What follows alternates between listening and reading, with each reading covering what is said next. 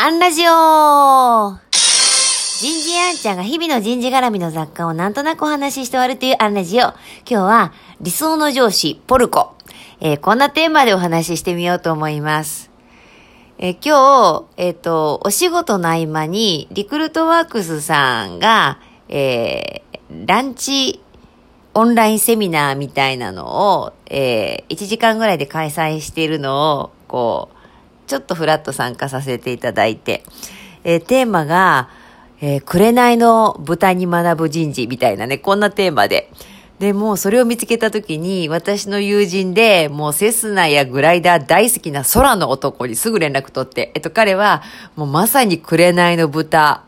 リアル紅の豚って言ったら失礼なんですけど、もうあれを目指して生きているような方で。で、合わせて、こう、オンラインチャットでね、えーあのセリフがやっぱ良かったよね、とか、そうそう、あのシーンとかね、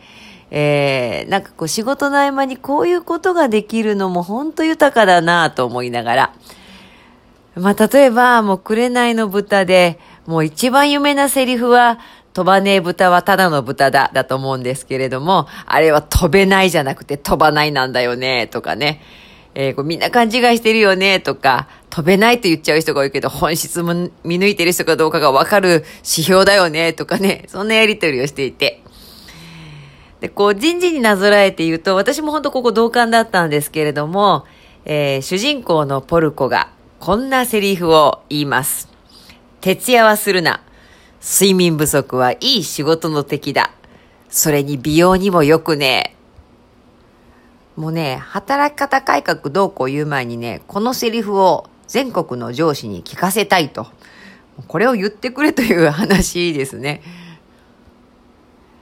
まあなんか仕事柄、映画を見るときって、なんかこの人が私の上司ならとかね、この人が私の部下ならなんていうちょっと切り口で見ちゃうところがあるんですが、えーポルコは私の理想の上司ベスト10の一人に入るような、えー人かもしれません。人じゃないか豚か。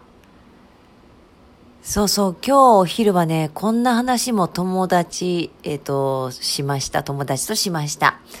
えっ、と、一仕事を終えて、まあ、ジーナの店に、えー、こう、羽を休めに行くというのかな。えー、こう、飛んでいくポルコ。で、こう、いつものように、いつものってこうね、なんかそういう行きつけの店ってこう帰る場所っていいよねなんて話をしてたらその友がですねあの帰る場所も宿り着も大事だしもう一つ人生に必要なのはバディだよね。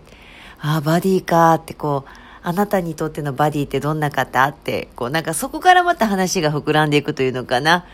やっぱつくづく映画ってこうたくさんのこうシーンセリフエピソードそこから紐解くなんかこう引き寄せ自分のなんかこう内省を引き出してくれるもの。でそれをこう共有化できるとも本当に豊かな時間でした。なんかこういう映画とかまあ私漫画も大好きだしドラマも大好きですしなんかそこからなんかこう感じるもの人事につながるもの学びになるものなんかのシリーズもまたどっかでやってもいいかなと思います。皆さんが好きな、えー映画、もしくはセリフ、映画に出てくる上司にしたい人、部下にしたい人、誰ですか？今日はここまで。次回もお楽しみに。